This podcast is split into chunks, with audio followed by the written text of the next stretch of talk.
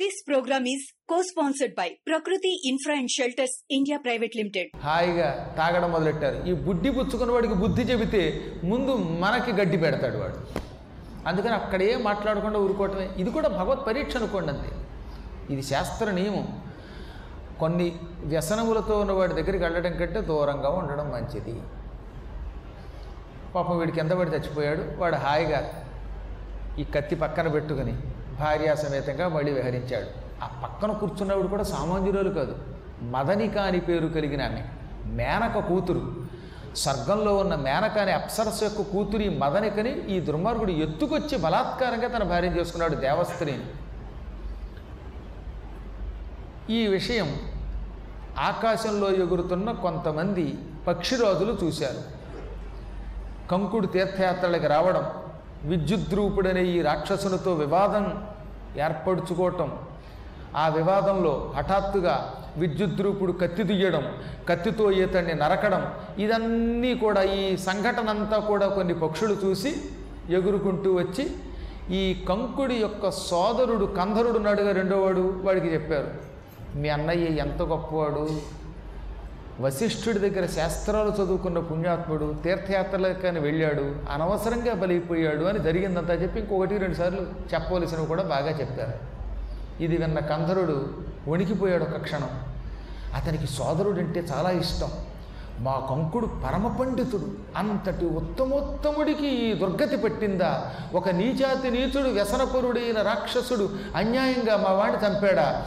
ఆ రాక్షసుణ్ణి సంహరించనిదే నేను పచ్చి గంగ కూడా ముట్టుకోను అని పలికి మహావేగంగా అక్కడికి వచ్చాడు వచ్చి ముందుగా కింద పడిపోయి ఉన్న కంధరుడి యొక్క శవాన్ని ఆ తలని తీసుకున్నాడు. ఆ హిమాలయ పర్వతాల్లోనే ఒక చోట పెట్టాడు. చితి పేర్చాడు నిప్పు పెట్టాడు సోదరుడికి దహన క్రియలు చేశాడు.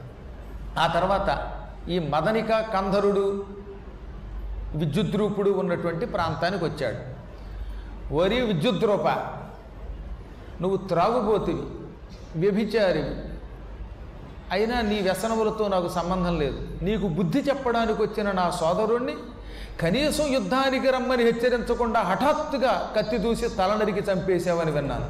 నా సోదరుడు పరాక్రమవంతుడు. ముందే నువ్వు యుద్ధానికి వస్తావా? అంటే యుద్ధానికి సంసిద్ధుడై నీ అంతం చూసేవాడు. అతడు ఏదో మాట్లాడుతున్నాడు. నువ్వు హఠాత్తుగా కత్తి దూసి తల నరికేసావు అతనికి యుద్ధం చేయడానికి అవకాశం ఇవ్వలేదు.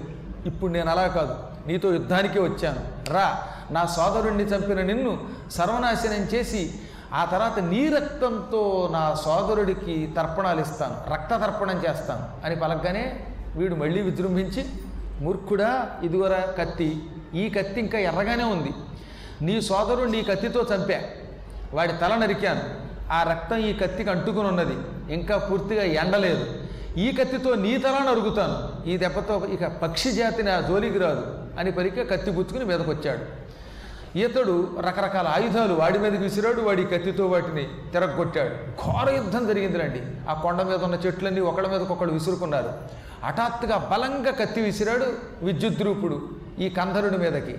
ఈ కంధరుడు రివ్వును ఎగిరి ముక్కుతో ఆ కత్తిని పట్టుకుని ఆ కత్తిని రెండు ముక్కల కింద విరగొట్టి ఎగిరి వచ్చి తన కాళ్ళతోటి వాడు ముక్కులు కళ్ళు కూరలు చీల్చి చీల్చి వాడి శరీరం అంతా మాంసం ముద్ద చేసి మొత్తం మీద ఈ కంధరుడు అనేవాడు విద్యుద్రూపుణ్ణి వధించాడు. చిత్రహింస పెట్టి చంపాడు. సోదరుణ్ణి చంపిన పగ తీర్చుకున్నాడు.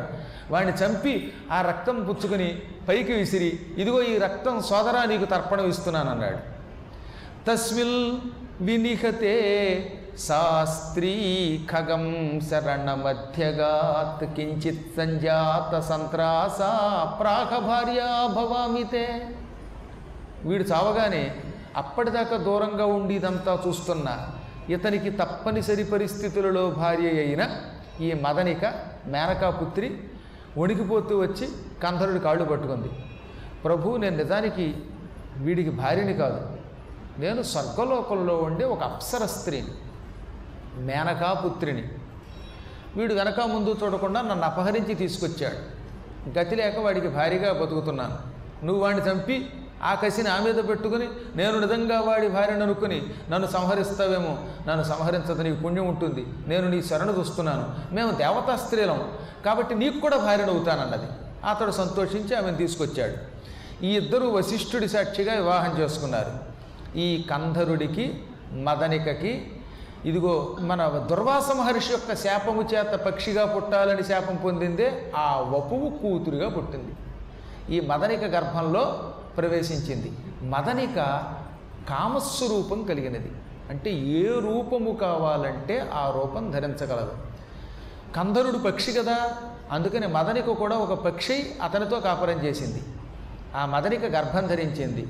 ఆ గర్భంలో దుర్వాస మహర్షి శాపం పొందిన వపువు గుడ్డు కింద ప్రవేశించింది. ఆ గుడ్డు పుట్టింది క్రమంగా పెట్టయ్యింది. దానికి వాళ్ళిద్దరూ కలిసి తార్క్షి అని పేరు పెట్టారు. ఈ తార్క్షి స్వర్గలోకంలో ఉన్నప్పుడు ఎంత అందంగా ఉండేదో అంత అందంగా ఉందిట. పెట్టైనా ఈ పెట్ట కూడా చాలా ముచ్చటగా ఉండేదిట. పక్షుల్లో కొన్ని చాలా ముచ్చటగా ఉంటాయండి. కొన్ని అసహ్యంగా ఉంటాయి. అన్ని రంగాల్లోనూ అందగాళ్ళు అందం లేనివాళ్ళు ఎగరగలిగేవాళ్ళు ఎగర లేనివాళ్ళు ఉంటారు. పశువుల్లో కూడా కొన్ని కారణ జన్మం ఎత్తినటువంటి పశువులు ఉంటాయి. అందుకే ఆ పశువులు చాలా చురుగ్గా ఉంటాయి. కొన్ని పశువులు ఉంటాయి. ఏదో శాపం వల్ల పశువులు అవుతాయి. అందుకే చురుగ్గా లేకుండా పడి ఉంటాయి. వాటికి కూడా మనకి వల్లే రుచులు చురుకుతనం సద్బుద్ధి ఉంటాయి చూసారా? చక్కగా ఆవులు ఉంటాయి. కొన్ని ఆవులు రాగానే టకటక అరటిపళ్ళు తింటాయి. కొన్ని అరటిపళ్ళు తినవు. అంటే పూర్వకాలంలో అవేమిటో మరి ఏ జన్మ ఎత్తలేయో? కాబట్టి ఆవు అయినంత మాత్రం చేత అరటిపండు తింటుందనడానికి లేదు. మనమే దద్దోజనం తిన్నవాడికి పులిహార ఇష్టం ఉండకపోవచ్చు పులిహార తిన్నవాడికి పాయసం ఇష్టం లేకపోవచ్చుగా. అలాగే ఈ పశువులు పక్షులు అవన్నీ వాటిలో కూడా బుద్ధులు ఉంటాయి వాటిల్లో సౌందర్యం ఉంటుంది. ఈ తార్క్షి పూర్వజన్మలో వపు అవ్వడం వల్ల పరమసుందరీమణిగా పుట్టింది. క్రమంగా ఈ కందరుడు మదరిక దాన్ని పెంచి పెద్ద చేశారు. ఇక్కడ మరొక విషయం కూడా ఉంది. మీరు మహాభారతం శ్రద్ధగా విన్నారు. కొన్ని కొన్ని ఘట్టాలు మహాభారతంతో మూడు ఉంటాయి ఇవన్నీ. అందులో ఆది పర్వంలో చిట్ట చివరి ఘట్టం ఎప్పటికీ మీకు గుర్తుండే ఉండొచ్చు.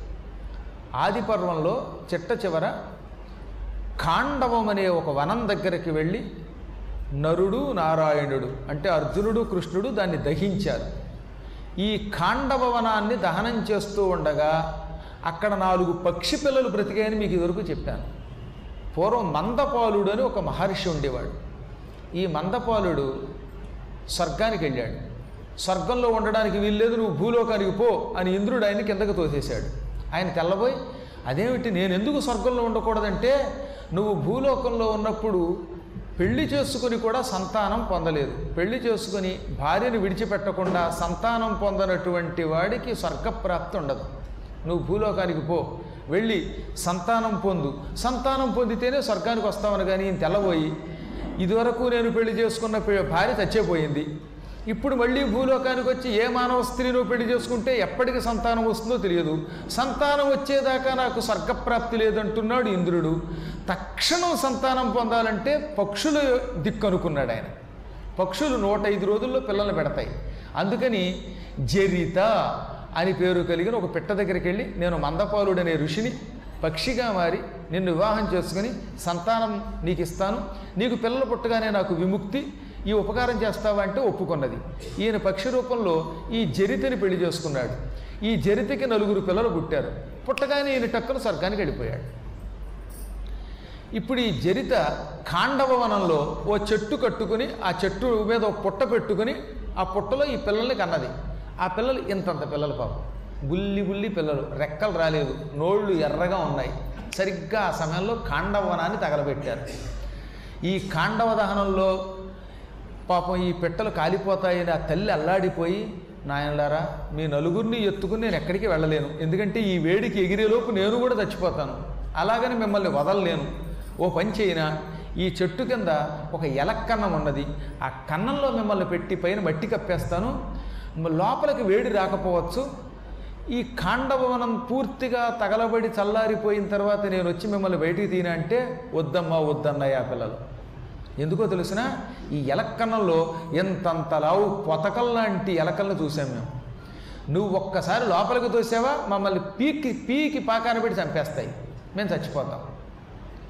రెండవది అసలు ఎలక్కన్నంలో పెట్టి ఒకవేళ ఎలకలే లేవనుకుందాం పైన మట్టి కప్పేస్తే లోపలికి వేడొచ్చి ఆ వేడి బయటికి రాదు కనుక మేము లోపలే ఊపిరాడక చచ్చిపోవచ్చు. ఆ దుర్మరణం కంటే అగ్నిలో కాలి చచ్చిపోతే పవిత్రమవుతాం కనుక ఇక్కడే చస్తాం. మా కోసం నువ్వు మాత్రం చావడానికి వీల్లేదు. నీకు పిల్లల మీద ప్రేమ ఉంటే ఈ క్షణమే ఇక్కడి నుంచి ఎగిరి వెళ్ళి నీ ప్రాణం కాపాడుకో. లేదా మా మీద ఒట్టు అన్నాయి ఆ పిల్లలు. పాపం ఆ తల్లి పిల్లలు అంత ఒట్టు కానీ ఏం చేయలేక ఎగిరిపోయింది. ఈ నలుగురు పిట్టలు రెక్కలు రానటువంటి పిట్టలు ఆ పక్షిగూడులోనే కూర్చుని అంతకంతకి అగ్నిజ్వాలలు పైకొస్తూ ఉంటే ఆ నాలుగు ముక్త కంఠంతో అగ్నిహోత్ర రక్షించు అగ్నిహోత్ర రక్షించని దీనంగా వేడుకున్నాయి. వెంటనే అగ్నిహోత్రుడు అప్పటిదాకా చెట్టు దగ్గరికి వచ్చినవాడు. ఆ చెట్టును విడిచిపెట్టి దూరంగా వెళ్ళిపోయి చెట్టు చల్లగా ఉండేలా చూసి మిగతా ప్రాంతం అంతా తగలబెట్టేశాడు. ఇది మీకు ఆదిపర్వంలో భారతంలో కిందటి సంవత్సరం చెప్పాను. మొత్తం కాండవనం తగలబడినప్పుడు అశ్వసేనుడినే సర్పరాజు బతికాడు. వాళ్ళమ్మ తెచ్చింది చచ్చింది కానీ. వాడు కర్ణుడి దగ్గర నాగాస్త్రం అయ్యాడు. రెండవది ఎవరు మయుడు అనేవాడు బతికాడు. ఇంక మూడెవరు? ఈ నాలుగు పక్షి పిల్లలు మిగిలాయి. మిగతావన్నీ అందులో కాలిపూడిదైపోయి ఈ ముగ్గురు తప్ప తక్కిన వాళ్ళంతా పోయారు. అందులో ఈ నాలుగు పక్షి పిల్లలు అగ్నిహోత్రుణ్ణి పూజించటం వల్ల ఆ పరమాత్ముని కటాక్షంతో బ్రతికి బట్టకట్టారు ఖాండవం చల్లారాక జరిత అక్కడికి వచ్చింది వచ్చి ఆహా నా పిల్లలు బతికారు ఏమిటి చిత్రం? అనగానే మందపాలుడు అక్కడికి వచ్చాడు వచ్చి జరిత ఇక్కడ ఇంత జరుగుతుంటే నాకు తెలియదా? నేను స్వర్గానికి వెళ్ళాను. వెళ్ళగానే ఇంద్రుడు భూలోకంలో కాండవం తగలబడుతోంది. నీ పిల్లలు చచ్చిపోతారన్నాడు. నా పిల్లలు నాకు ముక్తిస్తారని వాళ్ళని కన్నాను. వాడు చచ్చిపోతే ఒప్పుకుంటానా? అందుకే నేను స్వర్గానికి వెళ్ళగానే అగ్నిహోత్రుని ప్రార్థించి ఓ అగ్నిహోత్ర నా పిల్లలకి నిన్ను స్తోత్రం చేసే శక్తిని ప్రసాదించు. అప్పుడు వాళ్ళు నిన్ను స్తోత్రం చేస్తారు. ఆ స్తోత్రం స్వీకరించి వాళ్ళని రక్షించని ప్రార్థించాను. అందుకే నా పిల్లలు అగ్నిని స్తోత్రం చేయగలిగారు అన్నాడు ఆయన. లేకపోతే పిట్లకి వస్తాయి స్తోత్రాలు? ఈ విధంగా నేను అగ్నిని ప్రార్థించాను. అగ్ని నన్ను అనుగ్రహించాడు నా పిల్లల్ని కాపాడాడు. ఈ పిల్లలు కారణజన్ములు. వీళ్ళ వల్ల ఈ భూమండలంలో ధర్మం నాలుగు పాదాల వర్ధిల్లుతుంది. ఈ పిల్లల వల్ల మార్కండేయ పురాణం అనే ఒక పురాణం ప్రవర్ధమానమవుతుందని వరమిచ్చాడు ఆయన. అదిగో ఆ చరితకి పుట్టినటువంటి నలుగురు కొడుకుల్లో ఆఖరి వాడికి ద్రోణుడు అని పేరెట్టారు. ఆఖరి ఆయన పేరు ద్రోణుడు. అంటే మహాభారత ద్రోణుడు కాస్తమా ఈయన ఆఖరివాడు ఈ నాలుగో వాడైన ద్రోణుడు క్రమంగా పెరిగి పెద్దవాడై భూమండలం అంతా తిరుగుతూ ఉండగా కంధరుడు మదనిక అతన్ని చూచారు. ఇతడు కారణజన్ముడు. అగ్నిని కూడా ప్రార్థించి కాండవం నుంచి బయటపడినవాడు జ్ఞాని అనుకుని ఈ తార్క్షిని ఇతనికిచ్చి పెళ్ళి చేశారు. తార్క్షి అంటే ఒప్పు అని మళ్ళీ మర్చిపోకూడదు మనకి. దుర్వాస మహర్షి శాపము పొందిన ఈ అప్సరస తార్క్షి అనే పేరుతో కంధరుడికి మదనికకి పుట్టింది. ఆమెను మందపాలుడి కొడుకు జరిత కొడుకు అయిన నాలుగో కొడుకు అయిన ద్రోణుడికి ఇచ్చి పెళ్ళి చేశారు. ఈ ఇద్దరు హాయిగా తిరిగారు. కొంతకాలానికి తాక్షి గర్భం ధరించింది. గర్భం ధరించిన కాలంలో ఆవిడ కురుక్షేత్ర ప్రాంతంలో ఉంది. ఆ సమయంలో కురుక్షేత్రంలో మహాయుద్ధం జరుగుతుంది. ద్రోణాచార్యుల వారు ప్రస్తుతం కౌరవులకి సేనాధిపతి. పాండవులకి కౌరవులకి భీకర యుద్ధం జరుగుతోంది. అది రెండవ రోజు యుద్ధం. ఏది ద్రోణుడు సేనాధిపతిగా. మొత్తం మహాభారత యుద్ధంలో పన్నెండవ రోజు. అప్పటికి తార్క్షి గర్భం ధరించింది నూట ఐదవ రోజు గర్భమట ఆవిడికి. సాధారణంగా పక్షులు నూట ఐదు నుంచి నూట పది రోజుల మధ్యలో పిల్లల్ని కంట గుట్లు పెడతాయి. ఇది నూట ఐదవ రోజు. ఏమిటి పక్కన ఏదో గందరగోళం జరుగుతోంది? చూద్దామని కుతూహలంగా అక్కడికి వెళ్ళింది. తీరా కుతూహలంగా వెళ్ళి చూసే సమయానికి ఏం జరిగింది అక్కడ? ఒక పక్కన భగదత్తుడు అనేవాడు పన్నెండవ రోజు యుద్ధంలో కౌరవుల తరపున పాల్గొన్నాడు. ఈ వైపు అర్జునుడితో యుద్ధం చేస్తున్నాడు. ఏం యుద్ధం మహాభారతంలో ద్రోణపర్వంలో ఆ ఘట్టం మీరు శ్రద్ధగా విన్నారు కూడా కిందటి సంవత్సరం. భగదత్తుడని ఒకడున్నాడు. వాడు నరకాసురుడి కొడుకు. ఈ నరకాసుర పుత్రుడి దగ్గర నారాయణాస్త్రం అని ఒక అస్త్రం ఉన్నది. వైష్ణవాస్త్రం ఉన్నది. ఈ అస్త్రాన్ని భూదేవి వాడికి ఇప్పించింది. పూర్వం శ్రీకృష్ణుడు సత్యభామా సమేతంగా ప్రాగ్జ్యోతిషపురానికి వెళ్ళాడు. ప్రాగ్జ్యోతిషపురం అంటే ప్రస్తుతం అస్సాంలోని గౌహతి. ఈ గౌహతికి వెళ్ళి అక్కడ నరకాసురుడితో ఘోర యుద్ధం చేశాడు. చక్రంతో నరకాసురుడి తల నరికి చంపాడు. చంపింది కృష్ణుడే కానీ పొరపాటును కూడా సత్యభామ కాదు ఆ కల్పితాలు నమ్మకండి. అవన్నీ ఊరికే దీపావళి కథలు. అసలు చంపింది కృష్ణుడే. కృష్ణుడు వాడి తల నరగ్గానే భూదేవి పరుగు పరుగున ఒక స్త్రీ రూపం ధరించి వైజయంతి మాల పట్టుకొచ్చి కృష్ణుడి మెడలో వేసి మహాత్మా కన్న కొడుకుని కూడా సంహరించావు పాపాత్ముడైతే. పాపాత్ముడైతే కొడుకునైనా చంపాలి తప్ప వాడికి ఆస్తులు పంచిపెట్టకూడదని నువ్వు లోకానికి గొప్ప సందేశం ఇచ్చావు. చాలా సంతోషం. కానీ ఈ భగదత్తుడు నరకాసుర పుత్రుడు ఉత్తముడు వీడికి అంత క్రూరత్వం లేదు. దయతో వీడిని కాపాడు. ఈ సింహాసనం వాడికే ఇయ్యి. వీడిని మనవడు. పూర్వం నరకాసురుడికి నీవిచ్చిన వైష్ణవాస్త్రం ఈతనికి ప్రసాదించు అంటే కృష్ణుడు అలాగేనని అతన్ని నరకాసురుడికి బదులుగా పట్టాభిషిక్తుడి చేసి ఈ వైష్ణవాస్త్రం అతనికి ఇచ్చాడు. ఈ అస్త్రం పుచ్చుకొని కొద్ది రోజులు బాగానే ఉన్నాడు తర్వాత వీడు దుర్యోధన స్నేహితుడయ్యాడు. మొదట్లో భగదత్తుడు పాండురాజు మిత్రుడు. తర్వాత వాడి దుర్బుద్ధి పెరిగి సద్బుద్ధి పోయింది దుర్బుద్ధి పెరిగింది. దుర్యోధనుడితో మిత్రత్వం చేశాడు దుర్యోధనుడి పక్షాన యుద్ధంలో పాల్గొన్నాడు. ఈ మహాభారత యుద్ధంలో పన్నెండో రోజు వాడు యుద్ధానికి వచ్చాడు. వాడి దగ్గర ఒక ఏనుగు ఉన్నది. ఆ ఏనుగు పేరు సుప్రతీకం. పూర్వం ఇంద్రుడి దగ్గర ఉన్న సుప్రతీకము యొక్క కూతురిది. ఆ కూతుర్ని వాడు తను వాడుకున్నట్టు చాలా కాలం పాటు. దానవజయమింద్రునికి దాని వలన కలిగి మున్ను దానోగ్రమున ఏనుగు భగదత్తుడు పవమాన సుతిని దశకు గొలిపి ఇక్కడ కూడా ఒక విషయం చెప్పాలి. ఐరావతము సుప్రతీకము పుండరీకము కుముదము అంజనము అభ్రమువు కపిలము మహేంద్రము ఇలా ఎనిమిది ఏనుగులు ఉన్నాయి అందులో రెండవ ఏనుగు పేరు సుప్రతీకము అంటారు దాన్ని.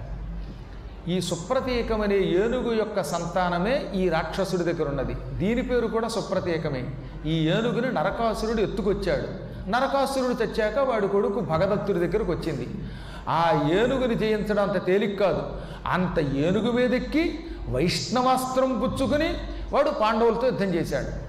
ఆ పూట వాడు కకావికలు చేయటం మొదలుపెట్టాడు పాండవసేనని ఒక సమయంలో భీముడి మీదకి ఆ ఏనుగును విసుగొలిపాడు. భీముడు కూడా ఏనుగును చంపలేకపోయాడు. భీముడికి ఆ ఏనుగులో లెక్క కాదు. కానీ ఏనుగు మామూలు ఏనుగు కాకపోవటం వల్ల అతడు కొట్టిన దెబ్బలకు కూడా చావలేదు. దాంతో మొత్తం పాండవ సైన్యం అంతా కకావికలైపోతూ ఉంటే ఎక్కడో దూరంగా ఉన్నటువంటి అర్జునుడు చూచి కృష్ణ ఈ భగదత్తుడనేవాడు సుప్రతీకమనే ఏనుగు మీద ఎక్కి ఘోర యుద్ధం చేస్తున్నాడు మన వాళ్ళతో. ఆ ఏనుగు భయంకరమైన ఏనుగు. ఆ ఏనుగుని చంపటం ఎవరి వల్ల పడితే వాళ్ళ వల్ల కాదు నేనే చంపాలి. ఒక్క ఏనుగే కాదు. పొరపాటున వాడు తొందరపడి ఏదైనా అస్త్రం వేస్తే ఆ అస్త్రానికి ప్రతీకగా అస్త్రం వేసేటటువంటి వాళ్ళు మన దాంట్లో కొద్దిమందే ఉన్నారు. తొందరగా నువ్వు వాడికేసి మన రథం తోలన్నాడు. దాంతో కృష్ణుడు అర్జునుడెక్కిన రథాన్ని ఈ భగదత్తుడన్న ఏనుక్కేసి తోలాడు. ఆ ఇద్దరికి మధ్యలో చాలా గొప్ప యుద్ధం జరిగింది. ఎన్ని బాణములు వేసినా ఆ బాణములు అర్జునుడికి తగలడం లేదు అర్జునుడి మాత్రం వాడి చితక్కొట్టడం మొదలెట్టాడు. దాంతో వాడికి ఆగ్రహం కలిగిందిట. అమాంతంగా ఏం చేశాడు? ఏనుగుని పొడిచే అంకుశం తీసుకున్నాడు. ఈ అంకుశాన్ని మంత్రించాడు. ఏ మంత్రం? వైష్ణవ మంత్రం. సాక్షాత్తు శ్రీకృష్ణుడు అతనికి ఇచ్చిన వైష్ణవాస్త్ర మంత్రం చదివి ఈ అస్త్రం ఏకంగా అర్జునుడి మీద వేసేసేటవాడు. రభసోదగ్రత బూంచి దీప్తులడరల్ ప్రాగ్జ్యోతిషాధీశ్వరుండభిమంత్రించి నిజాంకుశంబు దివిజేంద్రాపత్యవక్షంబుజూచి భుజోల్లాస విభాసియై పెలుచవైచన్ తద్బలం బెల్ల భూరి భయోద్రేక తరంగితం బొగుచు ఘూర్నిల్లంగ రౌద్రాకృతిన్ అమాంతంగా ఏనుగు మీద లేచి నిలబడ్డాడు భగదత్తుడు. అంకుశం తీసుకున్నాడు. నుదుటికి చేర్చాడు. ఇలా నుదుటికి తగిలించి వైష్ణవ మంత్రం చదివాడు. ఓ అంకుశమా వైష్ణవాస్త్రంగా మారిపో. వెళ్ళు. అర్జునుణ్ణి చీల్చి చెండాడి మళ్ళీ నా చేతిలోకి రా అని అమాంతంగా ఆ మంత్రం చదవటం వల్ల భగ భగ మండుతూ నిప్పులు చెరుగుతున్నటువంటి అస్త్రం తీసుకుని అర్జునుడి వక్షస్థలం మీదకి విసిరాడు.